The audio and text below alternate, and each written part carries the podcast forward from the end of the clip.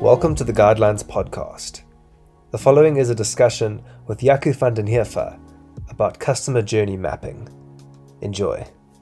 Wonderful. Uh, before we get into customer journey mapping, would you be able to tell us a bit about yourself? Uh, I've been working as a UX designer for over 13 years now, and I've been leading design teams at various companies across corporate South Africa. Um, in that time, I've also completed an MBA at the Wits Business School back in 2013. So, in around 2017, I decided to leave corporate life and I started up my own consulting firm called Sand Dollar Design. And we are an experienced design and product innovation firm. And my latest venture is mybloodtest.co.za. This is an online blood testing service where we're disrupting the pathology industry through a digital health platform. And through the platform, we try and improve a patient's experience around getting their blood and urine tested. So, one of the processes that come up when people are speaking about a user centered process is customer journey mapping. What is a customer journey map, and at what point in the process would one go about using it? So, a customer journey map is a tool that's used very often in the design process and it's become quite popular over the last couple of years, probably the last decade or so, within companies um, all across the globe. But a customer journey map is essentially a visual representation of the customer experience with your organization. And it tells the story of the experience from the original engagement um, when the customer first starts using your product or your service um, all the way through the into a long-term relationship um, in the ideal world, or alternatively until the customer exits the process or stops using your product or service. And um, customer journey maps provide insights into the customer's motivations as well as their needs and the pain points that they experience throughout the process. And we typically use a customer journey map as a strategic tool within organizations to help and create awareness and alignment across the organization. So many times when it comes to customer experience and getting people to actually rally together to improve the customer experience, the very first step in that process is to get more buy-in and more awareness about the current experience and what might be wrong with it, and also identifying opportunities of how you can improve the experience. And this is where customer journey map is extremely valuable as a tool. Okay, so it's basically a visual artifact that you would use to communicate the customer experience to various stakeholders within a project. Is that right? Um, yes, that's correct. So, um, a journey map really helps you to get a great understanding of all the different touch points that a customer can interact with your organization.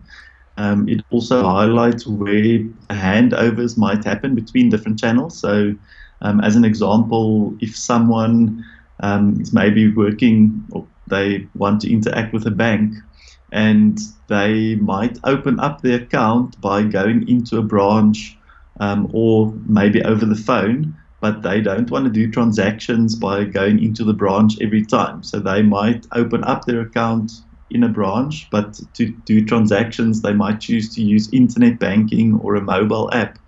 Um, so there's definite handovers uh, between these different channels, and it's important to understand where people choose to interact with for certain activities, um, and also to make sure that you've got a consistent experience across these different channels.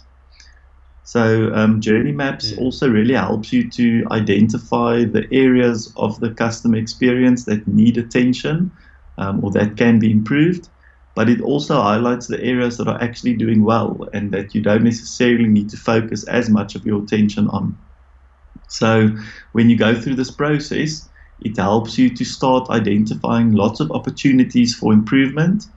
Um, and when you do this visual artifact called the customer journey map, it helps to really improve the way that you're communicating across your teams and it starts creating a consistent understanding throughout your organization of where you currently are with your customer experience and what those opportunities are to improve the customer experience. That really aligns with my understanding of what a user centered process or what a, the role of a UX designer is within a team that's following a user centered process, which is to educate a larger group of stakeholders and, and buy them into uh, buy them into building a product that facilitates a, a positive user experience. A follow up question would be would, when creating a customer journey map, should you be evaluating the, the current state uh, or should you be uh, uh, designing for an ideal future state?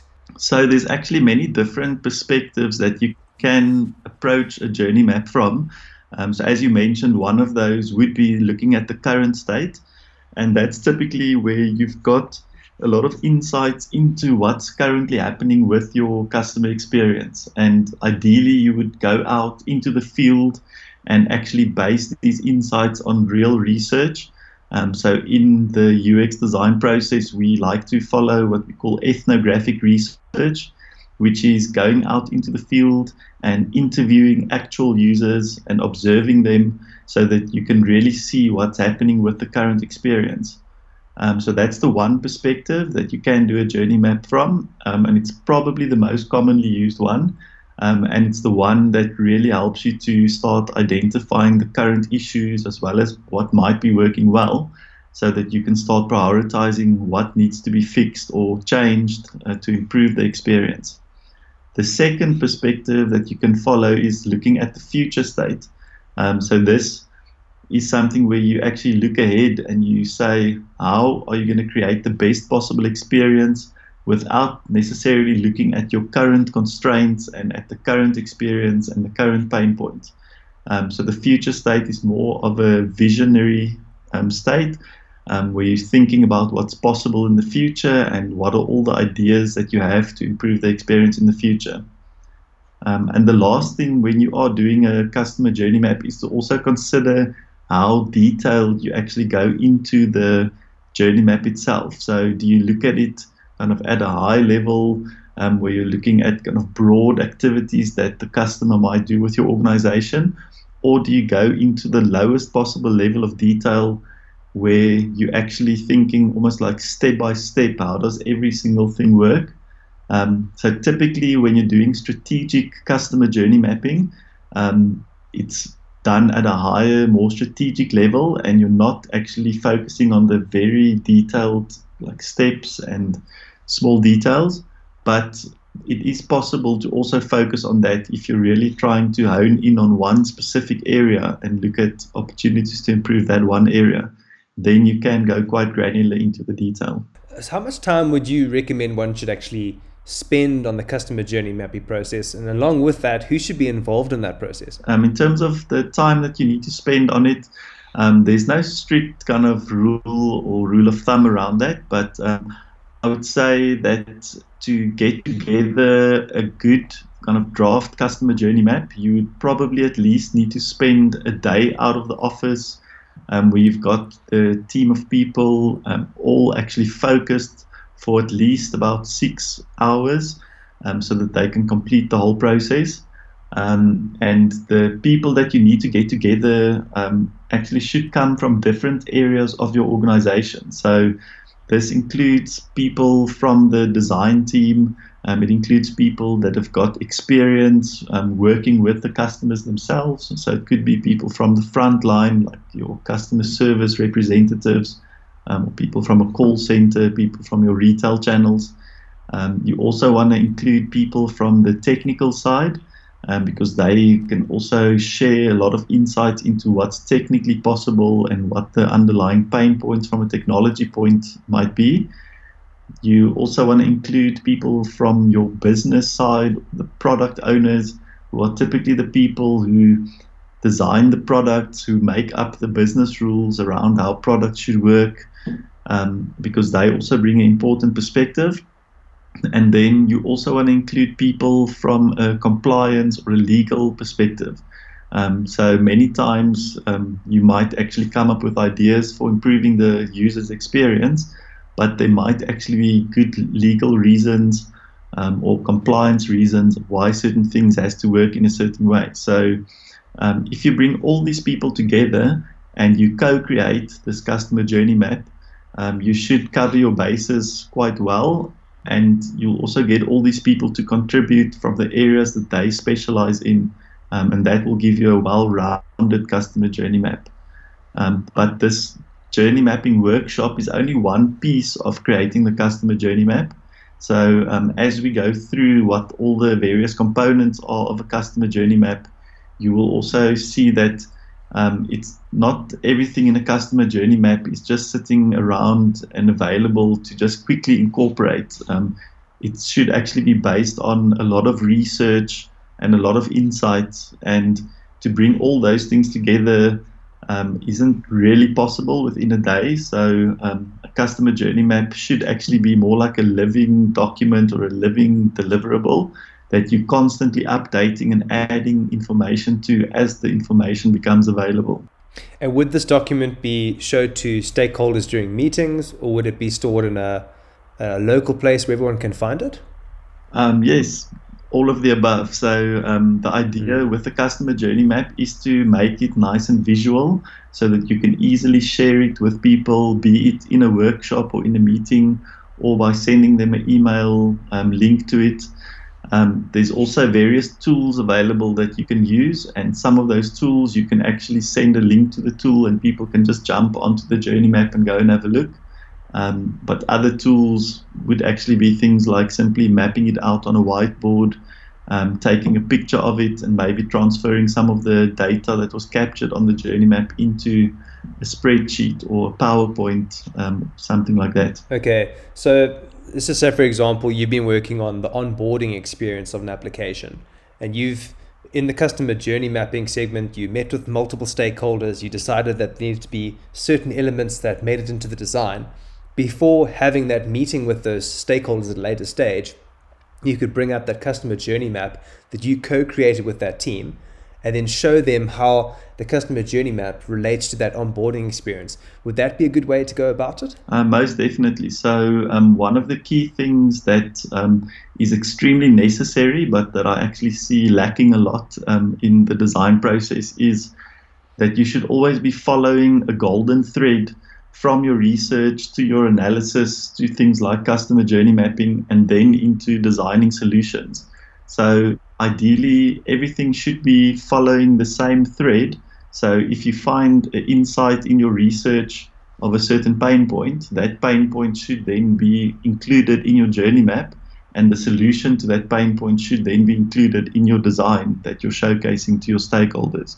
And if you take your stakeholders along with you on this process of design, which doesn't only include designing solutions or screens, but actually includes doing research, doing analysis, doing journey mapping, then you actually get much better buy-in into your designs because they can see that it's well thought through and that it's actually based on data and on good analysis and good problem solving in your process. Mm, okay.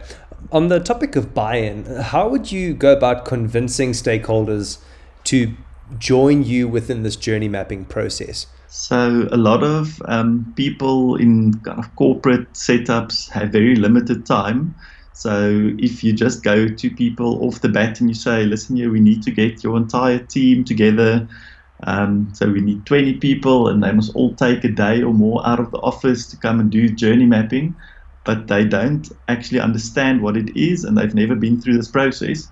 Um, you might find some resistance to that. So um, a good idea would be to start on a smaller scale, maybe um, get a couple of key stakeholders to spend shorter periods of time with you, and you can actually break up your journey map into the different steps of the customer life cycle. And instead of doing the entire journey map, which typically takes at least a day to workshop, you could maybe spend an hour or two hours with a limited set of stakeholders and maybe do one of the steps um, of the customer journey, um, just for them to start seeing the value. And as people start seeing what the process does and how it actually starts eliciting the not just the ideas but also the pain points and the issues, um, and how the process is really great at coming up with new ideas when they start seeing that, then they'll start buying more into the process and hopefully also be more open to committing more time and more resources into the process. One of the things I'm really learning about UX is about bringing people along with you.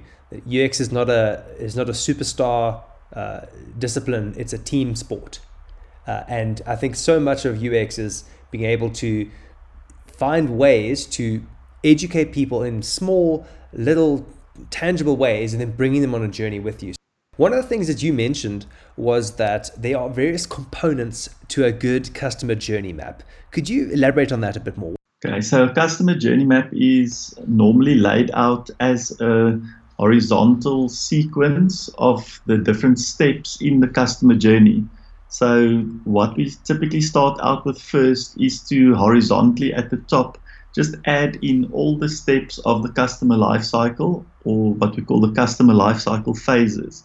So, although this might be different across different industries, um, it does follow quite a similar pattern uh, where you would typically go from the first step being awareness, where the customer learns about the type of service that you offer.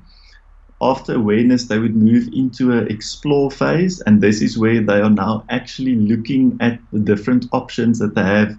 So, if it's a product that you're selling, they might actually be kind of comparing your product to that of your competitors or exploring the range of products that you have on your website or in your shops. Um, and then the next step in the life cycle phases is the buy step. So this is the actual transactional step where they either purchase the product or where they kind of buy into the service. And once they've bought it or once they've kind of paid for the service, there might be an onboarding process um, so when it's a physical product, it might just be the how do they start using the product, or where it's a service, you might have to onboard them in terms of how do they utilize the service. And next, we'd move into uh, what we call the use phase, and this is where they actually use your product or where they start consuming your service. Um, and in this phase, it might also include things like service or support. So if they don't know 100% themselves how to use it, they need some kind of support, it would typically happen in this step. And then the last step that we typically see is what we call a renew or a leave phase. So renewing would be where they are happy with the service and they want to continue using your your services or your products. Um, or alternatively, if they're not happy or they've they don't have any more need for the service or the product, they would leave you as an organization. So those are the steps in the customer lifecycle that we would typically plot horizontally at the top of the customer journey map um, in this graphical representation. You mentioned earlier that one of the ways that you could buy in stakeholder, potentially get buy-in from stakeholders, is to take one specific aspect of the customer journey map, simplify it down, and do that with them. So, based on what you're saying here, could someone take, say, for example, the the buy phase or the awareness phase and just focus on doing that specific phase with your stakeholders. Would that be a useful thing to do? Most definitely, yes. So, especially when you work with larger organizations, you might actually have very different teams that are responsible for these different phases in the life cycle.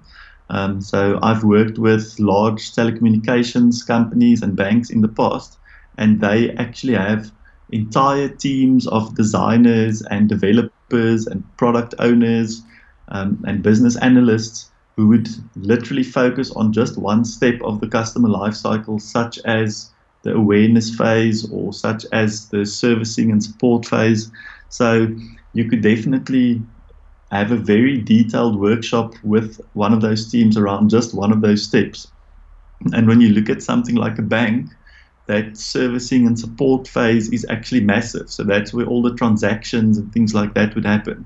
So with a bank, for example, you might even break up that servicing and support stuff into different kind of sub steps, like transacting versus getting help for a problem. Mm, okay, so it depends. Depending on the the stakeholders you're meeting with, you choose different aspects that you can work on and you can even go further in depth so say for example onboarding the way that you go through onboarding with the executives might be different to the way that you go through onboarding with the, the, the development team for example that's right yes okay so now that we've been through the horizontal axis of our customer journey map which is awareness exploration buying onboarding service support and renewing and leaving what are the vertical steps? How far down should we go, and what are those points? Okay, so there's quite a few lenses that we apply uh, to a customer journey. And those lenses um, are the things that you actually look at for each of those steps that we've just covered. So um, I'm going to cover quite a few aspects that we would consider as part of the journey mapping uh, process. And um, you then repeat all of these steps for every single customer journey um, phase in the life cycle. So the first one that we look at is um, actually just uncovering what is the detail of the process for each of those steps.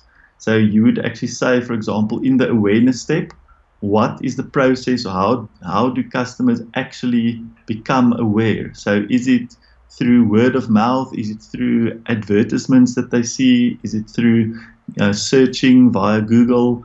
Um, so how do they actually become aware of their need for the product or the service? So the next aspect that we look at um, is what the different customer needs are and what are the specific questions that they might have at that step in the process. So let's say you are in the explore phase um, and you are looking at different bank accounts. So you might actually then start asking, so uh, what would the customer actually need to know in order to understand these different uh, products that you're offering? So, like the customer might think, okay, so I um, my need is that I don't want to spend a lot of money. Um, I want to clearly understand what these different accounts would cost me. Um, I want to know what benefits are included. Um, so, does it have a loyalty program? So you would start thinking around what would your different customers actually think at this point in the process, and what are the typical questions that they have. Um, so the only way that you would really know those questions or the needs would actually be if you've spent time with the users themselves, or if you have some kind of artifact that you can take into the journey mapping workshop um, and the, the artifact that we most commonly would refer to here is called a persona. Um, a persona is basically an archetype of your typical user profiles um, that almost depicts like a fake person who have the different needs um, of your user groups. Um, so those persona artifacts are very useful uh, to look at to help you to actually define what the different needs are um, at these different steps of the customer journey. Okay, so during the what are the customer needs and question section, you could refer back to your user research, refer back to these persona archetypes, and within that section, bring in questions that you picked up that your personas have asked or that they would ask based on their needs. Definitely. So that's exactly what you want to do. Uh, just to just to reiterate, so with within so within the explore phase, you would be asking, what is the process? What are the custom needs and questions? Within the onboarding process, you'd do the same. What is the process? What are the custom needs and questions? So you'd be asking these same questions that you're going through now within each of those high level horizontal sections. That's correct. So you're following almost like a formula for each of those customer lifecycle phases. Uh, so you go through them step by step per life cycle. And as you go through these steps, it will actually start triggering design ideas um, as you go through the process. Okay, so after you've gone through your customer needs and questions, what uh, vertical steps did you add in there? Okay, so the next thing to consider is what are the various customer touch points. So this, if you're looking at your current state, you would look at how do customers currently interact with your business. If you're looking at future state, you would say what are the touch points that you want to have in the future. But um, touch points are basically all the channels through which a customer can interact with your organization. And this can really include everything from your physical store, a call center, uh, things like email or messaging via SMSs or WhatsApp. It can include your website, your app, um, it can even be things like a ratings and review website where people are talking about your company to other customers. So any touch point where someone can interact with that relates to your business, you can include in your touch points. So the next um, aspect that we look at down kind of um, vertically on the left of your customer journey map, is what are the experience metrics um, that is actually measuring the current customer experience. So a lot of organizations use things like net promoter score or customer satisfaction score or customer effort score to measure how well they're performing from a customer experience perspective. And a lot of people have these metrics as goals or KPIs that they need to do with their performance um, in their company. So uh, these experience metrics are supposed to indicate how well the experience is going for your customers or how badly it's going. And in the ideal world, if you've implemented this, um, it's done at a level where you can actually say that I've got a good score in the onboarding phase, but I might have a bad score in the servicing phase. So it's if you can implement it on quite a granular level and what we call on a touch point level, um, you can then actually start measuring what the different experience is across the different activities that occurs across the customer life cycle. And then you can start seeing if it's going badly in a certain area versus well in another, you can then start prioritizing where do you actually need to spend more time, more effort, or more budget to improve the experience. All right. So you're making sure that you're within each stage of the customer life cycle that you are making sure that your that you have a system for judging the experience ahead of time. That's right. Yes. So um, a lot of bigger companies actually invest a lot of money into customer experience improvement platforms, but um, it's really just a very fancy word for they've got measurement of the customer experience, which is typically done through surveys.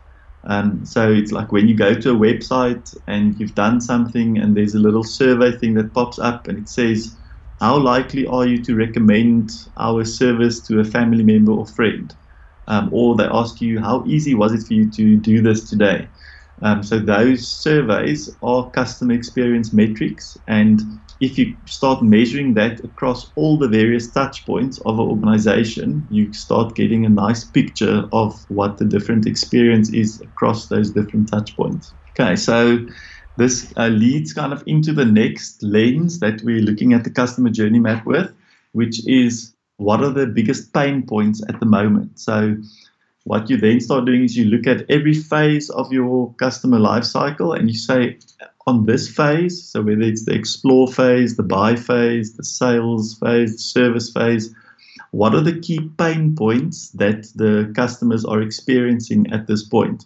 So again, this should be based on data and it would probably also correlate if you do have experience metrics it will probably correlate with the lower scores or the bad scores from your experience metrics um, so your pain points are typically the things that frustrate your customers the most or the things that are not working well okay so the next lens we consider is what are your competitors doing in this space so for your awareness phase what are competitors doing for your explore phase, what are competitors doing? For your servicing phase, what are the competitors doing?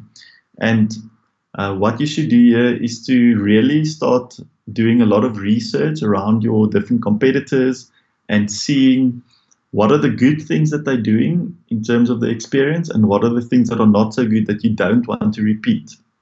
So the idea isn't that you come into a customer journey mapping workshop and then start thinking about what competitors are doing and not doing. Um, there is actually an activity as part of the user centered design process that we call a competitor review or competitor analysis. And this is where we go and evaluate the different competitors against a lot of criteria so that you can really accurately measure and see what the different competitor experiences are. So the idea is that you bring the key insights from that activity into the customer journey map. And you then start putting, like, let's say you've identified that competitor A is the best at marketing. So you can then include their ideas from a marketing perspective in the explore phase. But you might see that competitor B is actually much better at the actual onboarding step. So then you take the ideas that you've identified from competitor B and you put those into the into the onboarding phase of the life cycle. Hmm, okay, so basically you're casing the joint and you're looking for ideas that you can apply from your competitors in your design. Definitely. So, um, you know, when it comes to a great experience, you probably want to at least match your competitors or do something that's better than them. Um, and many times, uh, what you can do is to not only look at competitors directly competing against you, but you can also look at other industries um, to get ideas of what you can do to improve your experience.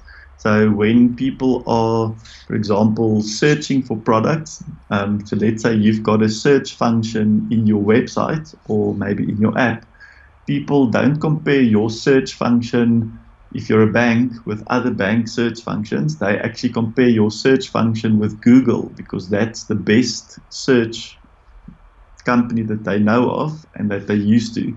So you also need to consider across different industries and not only your direct competitors. Okay, so basically in this phase, you're trying to understand what the, the best known process is uh, for uh, any given uh, step within the customer journey. Okay, that makes sense. Okay, so the next thing we look at is what are the different barriers that are actually prohibiting you from creating a good customer experience? So this is where we start thinking about what are the things from a cost perspective that's stopping you from creating a certain experience? Are there any laws or legislation that might prohibit you from doing certain things? Um, are there any compliance aspects?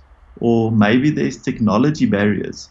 Um, so you might have great ideas of stuff that you want to implement, but it's not always possible from a technological point of view to do that. Um, so this is where you also need the different people from other teams to be able to come in and share those perspectives. So someone from the technology team might be able to share what the technological barriers are and what's possible with the current technology. And someone from the legal or compliance team will help to see if there's certain laws or things that prohibit some of the ideas from actually being implemented. Okay, so you're bringing in multidisciplinary team members to make sure that your designs are grounded in reality and that the stuff that you're trying to design is going to actually be able to be built in the end. That's correct, yes. Okay, so we've been through uh, competitors and barriers. What comes after that? Okay, so we also try and identify throughout the entire customer um, journey what are the key moments? And uh, there's a certain model called the moments of service, moments of intimacy, and moments of truth that can help you to identify those couple of key moments across the whole life cycle of your customer engagement. Um, so I'll explain each of these um, in a bit more detail. So the first one is moments of service. And moments of service are basically the minimum expectation that a customer or a user of your services might have.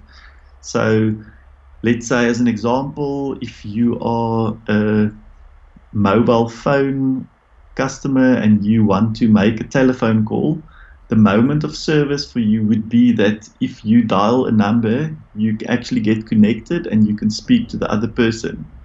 So, moments of service is almost like a hygiene factor when it comes to customer experience. Um, if you don't get the moment of service right, there's a massive negative downside to the experience, and it's likely that the customer will hate you or leave you as a company um, and probably badmouth you with other customers. So, moments of service is critical to make sure that your basic services and products are actually working as you've promised.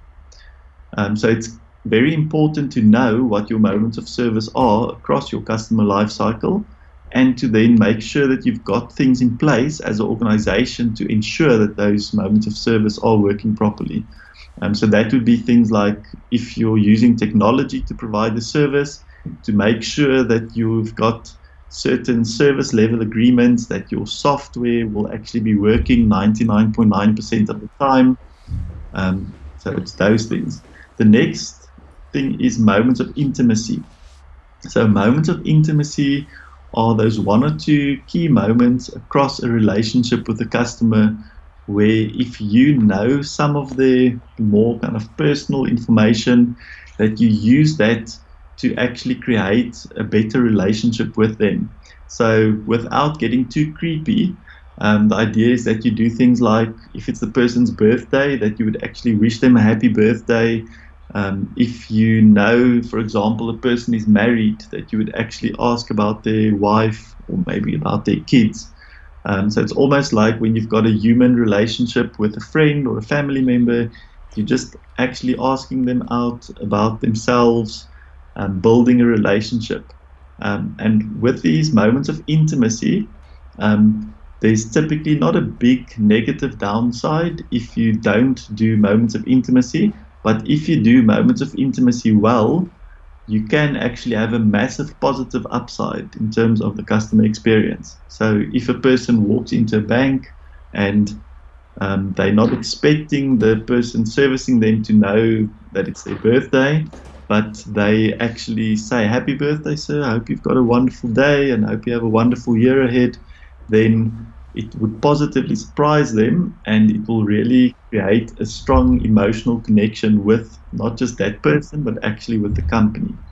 Um, but it is important not to do it in a creepy way because otherwise it could uh, backfire and become a negative thing. So basically, you're looking for you're basically looking for moments to gain trust with with your customers. Um, yes, so it's basically um, trust um, as well as just being relational with them. So it's almost being a little bit human and having an interest in them as a person. So more than just uh, another number, more than just trying to get something from them, you're trying to give something back. Okay. Mm, exactly. And the last level is moments of truth. So moments of truth um, are the one or two key moments across the entire customer life cycle that almost defines the entire relationship. So it's, for example, when you've purchased a new MacBook and you're actually opening up the box and you're setting it up and you open up and you've got that first kind of onboarding experience. Um, that's probably the moment in that whole life cycle of the customer where they've got heightened expectations and they're really looking forward to this moment and they just want to start getting stuck in and using the MacBook. Um, so in every service or in every product, there's those one or two moments that the customer's got these heightened expectations, and you need to absolutely make sure that those moments are working well and that there's just like these little extra touches built into those moments of truth to make sure that it's a positive experience. Okay, so now we're going to get to the very last step in this process of uh, putting together the journey map. And this is almost a culmination of all the hard work that you've gone through with each of these steps across each of these different life cycle stages is to start putting down design ideas. So the reason why you're looking at what the pain points are, what the competitors are doing, what are the needs of the customer is so that you can actually start triggering ideas for how to improve on the customer experience. So the last step in this process is to actually start putting down the thoughts and ideas of how to do that. So as you go through all these steps of the process, it should actually be triggering design ideas. Um, and what you can do as you go through the process is to get people to start documenting or putting those ideas down on sticky notes or writing them down somehow so that they can share them at the end of this process. And this list of design ideas then can become like a backlog for your future um, requirements or future ideas that you want to implement to improve the experience. What we don't do in the customer journey mapping exercise itself is to be too critical about the design ideas and to start saying that yes we're going to do this one but no we're not going to do that one. Uh, we're trying to create this as a more of a creative session. Where you're getting a lot of ideas out and you don't want to criticize them um, so it is important to actually facilitate this um, quite well and make sure that everyone shares their ideas that's been triggered through all this hard work that you've gone through up until this step. Okay, so now that everybody understands the, the process, the customer needs, touch points, experience metrics, pain points, competitors, barriers, moments of service, intimacy, and truth, you bring all of that context together uh, to help bring design ideas to the fore from all of the uh, team members that are there. Okay, so now that we understand both the horizontal and the vertical parts of a customer journey map, we've been through all the different points in depth. If you if you Google customer journey mapping, you'll find a ton of different results that come in front of the screen. There'll be uh, user journey mapping, customer journey mapping, journey mapping. They'll I've even seen uh, wireframing that's come up. It, it's the, the the waters seem a bit murky. Why is that, and why is there a lot of confusion between the terminology, and, and why have buzzwords popped up? So um, I think customer journey mapping is a very popular kind of phrase that gets thrown around in the business world um, lately, and it's really grown in popularity over the last decade. Um, as you've seen things like customer experience management or customer experience design also becoming more popular, um, service design has become very popular. So um, I think one of the key things when it comes to the terminology and these different buzzwords is to just make sure that you've actually got a good understanding um, of what it is that you want as an outcome and to make sure that you're using an appropriate tool to achieve that outcome. So a customer journey map is really a specific tool that you use. And as I've described, you follow this process to essentially come up with ideas of how to improve the user experience. Um, some of the other artifacts and activities that people do, which they might be calling customer journeys, might actually be much more detailed design kind of artifacts or activities um, so I think the key thing is to, if you're dealing with a stakeholder and they request that you do something like a customer journey or a user journey, is to first make sure what it is that they actually want. Maybe even show them an example and double check if that is their requirement. Because there is some confusion, unfortunately, in the field, and it's our job to help and make sure that we're actually doing the right thing to solve the right problems for our stakeholders and you've done a great job of that today. Jaco, thank you so much for joining us on Guidelines. If people want to get in touch with you, what would be the best way they go about doing that? So um, I am on LinkedIn and on Twitter, and my company's website is sanddollardesign.co.za. So people are welcome to reach me through that as well. Cool. I'll add that in the show notes. Jaco, thank you for your time today. Cool. Thanks, Jonathan. Thank you so much for listening. If you learned something from this episode and would like to hear more episodes in the future, please subscribe and consider leaving a comment so that other people can find this content. If you have any questions and would like me to answer them on an upcoming episode, go into the show notes where you can find a link to my Twitter page where you can ask me any questions that you have or even leave a voice note using the link in the show notes. Thanks for listening, and don't forget to keep the user right where they should be first.